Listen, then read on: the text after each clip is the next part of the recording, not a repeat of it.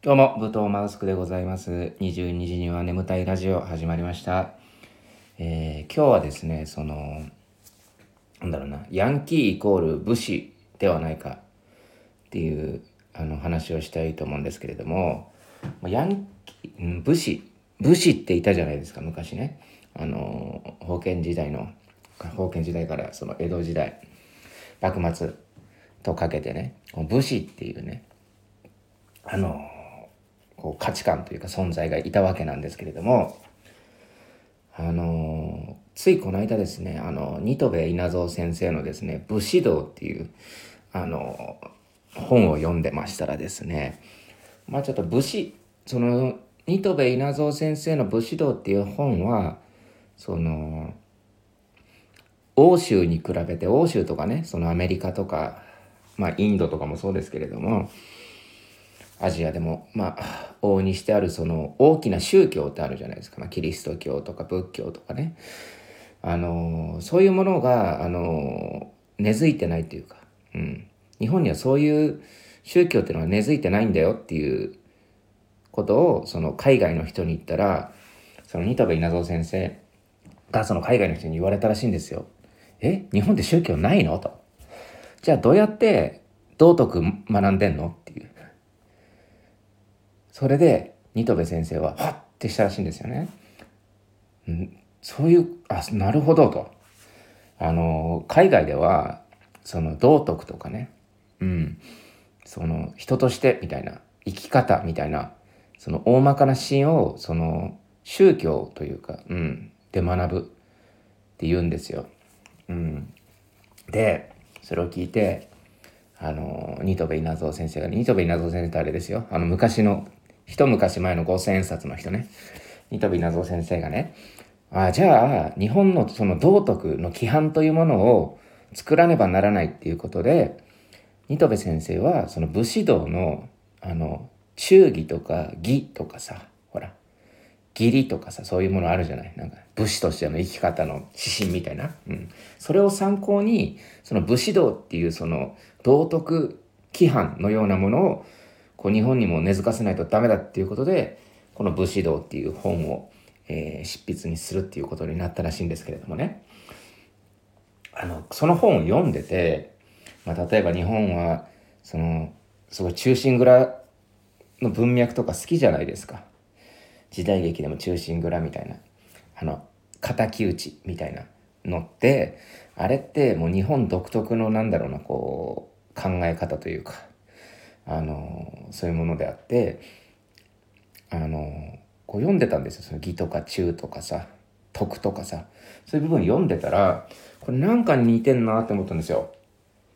というのもあの今って武士っていないじゃないですか。ね、ででもなんかその武士の魂みたいなのは受け継がれてないのかなって思って考えてたらあいたわって思ったんですよそのあの武士の魂を受け継いでる方々たちが。それが、えーヤンキーなんです。はい。いわゆるそのヤンキーですよね。うん。まあ最近でこそ見ないですけれども例えば暴走族の方々であったりとかあのーそうですね、まあ、暴走族ですねやからあの髪をリーゼントにするあの長めの学ランを着るとかさそういうなんかこう太めのズボンでステータスを示したりとかそういうことをなりわいとしてる方々ヤンキーっていうものがいるじゃないですかその概念としても。そのヤンキーっていうものは実はそのやってることは、まあ、ほぼほぼ武士と一緒というか考え方とかねやり方っていうのはすごい武士に近いものがあるなって思ったんですよ。例えば義理ですよね。うん。ヤンキーの構想って大体こうまああの高校同士のこう争いみたいなの例えば学生だってあるじゃないですか。ね。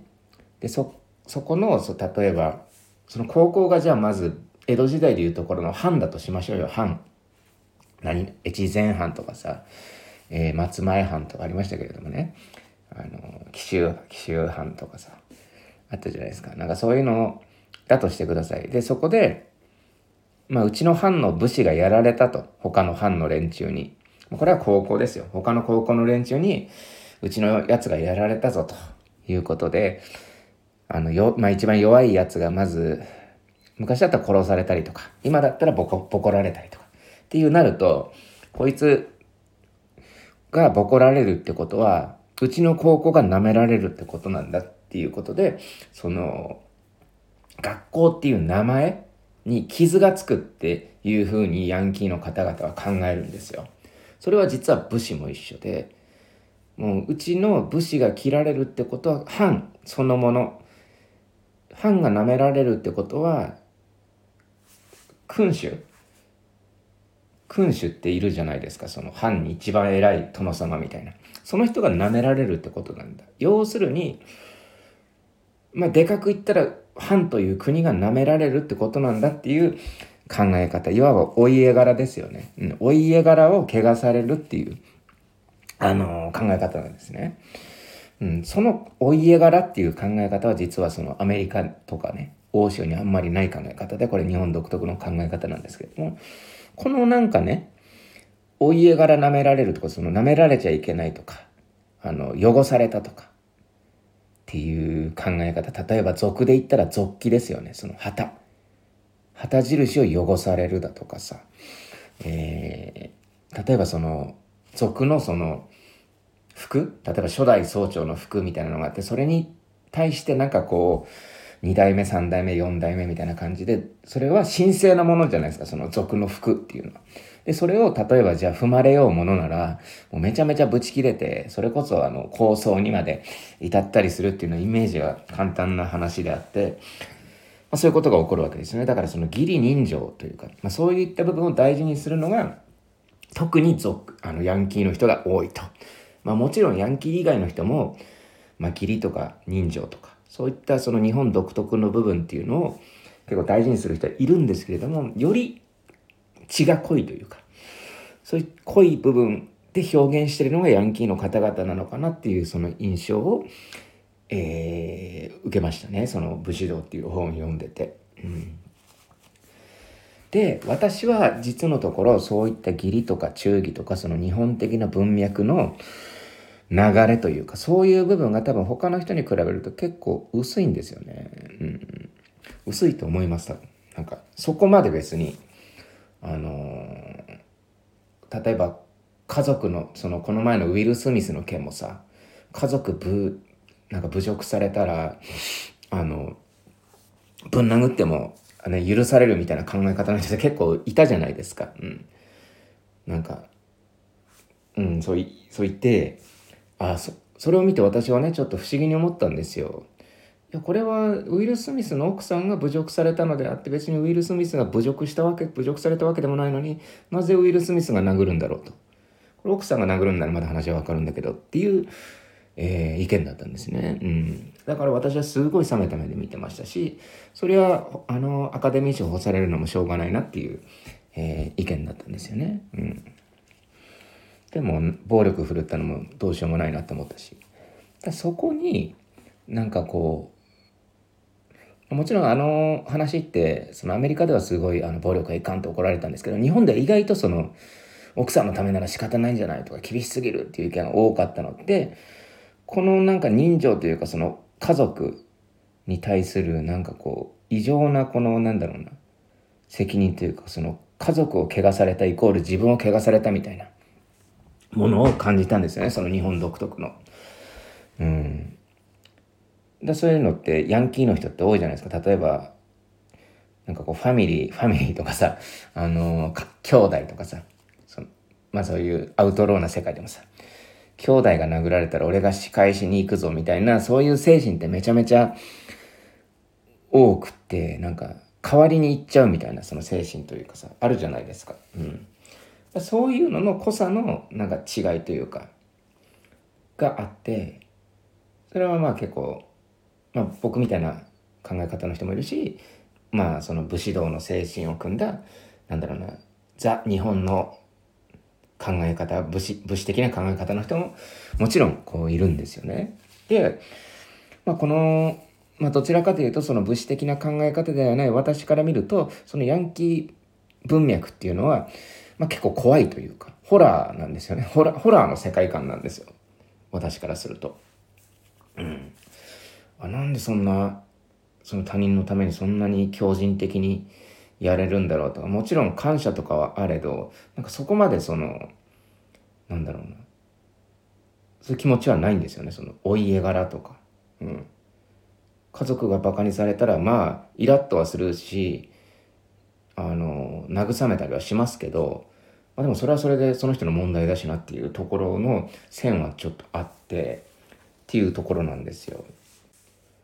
で、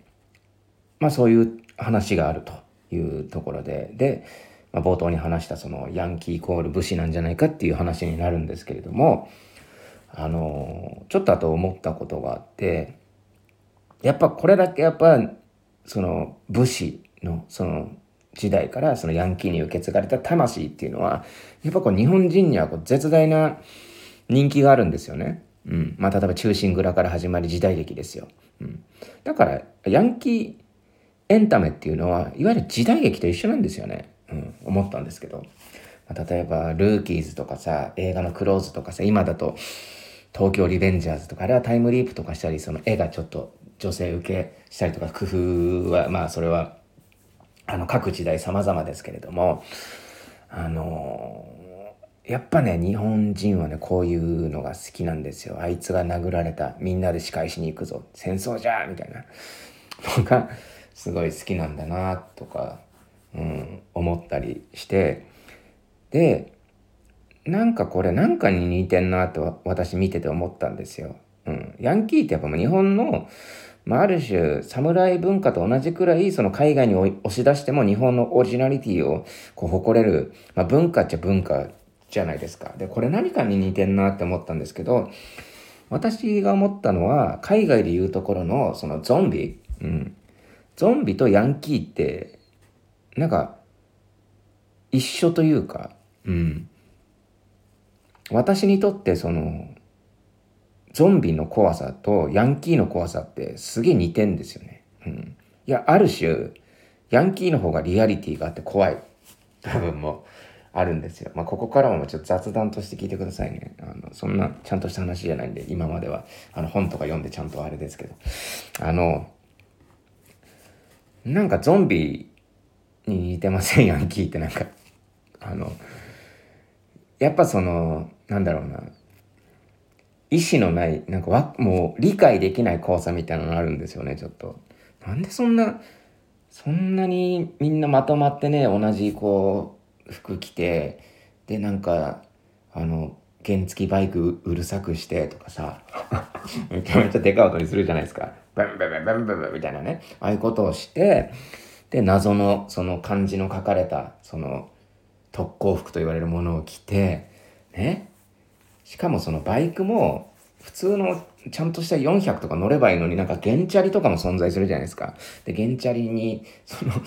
ね、なんか日の丸マークみたいなのを書いてとか、あの文脈が全くわからないから、ちょっと怖いんですよ。しかも襲ってくるじゃないですか。ね。だから、そう、いや、ゾンビに近いんだよなって思って、どっちかっていうと。だから、日本って結構ゾンビものって、まあ今でこそ流行ってますけど、なんか、あのちょっと一昔前までゾンビものって結構難しいって、そのエンタメでは、あの、なってた時があって、うん。なんか今根付いてきたのやっと。ゾンビってこういうもんなんだなって。でもほぼそもそも日本人って、あの、仮想の国だから土葬の社会のね、ゾンビの怖さなんて分かるわけないんですよ、本当は。うん。だから実はそのゾンビの本来のその、なんだろうな、土から蘇ってくるみたいな怖さ。ね、死んだ人間が蘇るって怖いじゃないですか。うん。その怖さよりはどっちかっていうと、あの、ただ何も考えず襲ってくる怖さっていう部分でしか、なんか遊べてないというか、うん、そういうところあるんですよね。だったら、ヤンキーでよくねって思うところもあるんですよ。別にヤンキーでいいじゃないですか。ヤンキー怖いんだし。だから、ヤンキーの方がリアリティあるし、あの、怖いですよね。うん。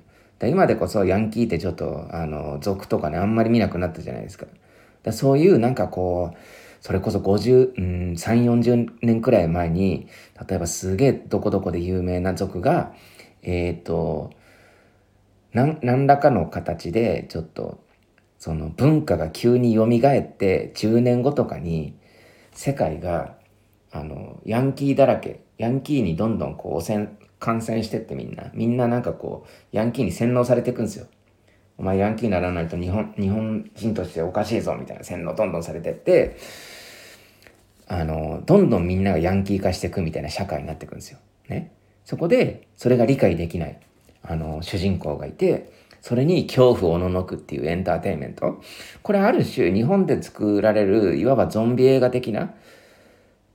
部分でこう、ホラー映画として楽しめるんじゃないかなっていうふうにちょっと思ったんですよ。うん。これはあの、今喋っててちょっと思った話なんであれなんですけど。うん。なんで、ヤンキーって、あの、すげえなんだろうな。金脈というか、すげえ可能性の、秘められた存在だなって今に思いましたね、すごい。だからね、ちょっと、あのー、今、私ね、結構日本人のその、なんか道徳とか、日本人ってなんかこう、まっすぐな芯ってなんかない感じするじゃないですか、なんか。うん。歴史もまあ浅いっちゃ浅いし、あの宗教もさ、あの儒教とかさ、仏教とかさ、あと、なんだっけ、その、もう一個、もう一個くらいあんのよ。儒教仏教とあとねなんかその中国のやつが3つくらいが、えー、合わさってそのいいところを取ってできたその考え方がいわゆる武士の考え方なんですよね。うん。まあ、それもあの新戸部先生のあの武士道に載ってるんですけれども考え方で、うん、だからねその辺ですよね。だからその辺のその考え方が蘇ってきた現代にあのヤンキーというかまあ武士的なものがその木刀とかね持って暴れ回って武士そのヤンキー文脈を理解しない一般市民の方々を襲うっていうあのホラー映画とかちょっと面白いんじゃないかなって思ったんですけどね。うん。だからね結構今その研究してますよ今。あの日本人のその癖というか、えー、その武士道っていうそのニトベ先生の本も面白いんですけれどもあのルース・ベネディクトさんっていう方が書かれた「聞くと花」っていうね本があってこれはあのあの第二次世界大戦中にねあの書かれた本で日本を侵略していくアメリカがどうやってあの日本人をこう征服していくかっていうこう占拠した後にどうやって日本人を服従というか洗脳、洗脳というかね、その従順にさせるかっていうことを研究するために、その日本人の研究家のアメリカの人がにね、日本人っていうのはどういう性質なんだっていう研究した本があって、まあそれも面白いですよね、すごい。だからね、やっぱ日本人としてこう生きていく上で、その日本人のことを知るって結構ね、あの、大事なことで、そのために、は結構そのヤンキーっていう存在は一つやっぱキーポイントになるところで、えー、あると思います。はい。えー、今回はちょっとまあ20分とか喋ってもしょうがないんで、今回はこの辺にしたいと思います。この、ね、私は日本人論というか、日本人の特性みたいな話はね、大好きなんでございましてですね。またお話ししたいと今回以上です。どうもありがとうございました。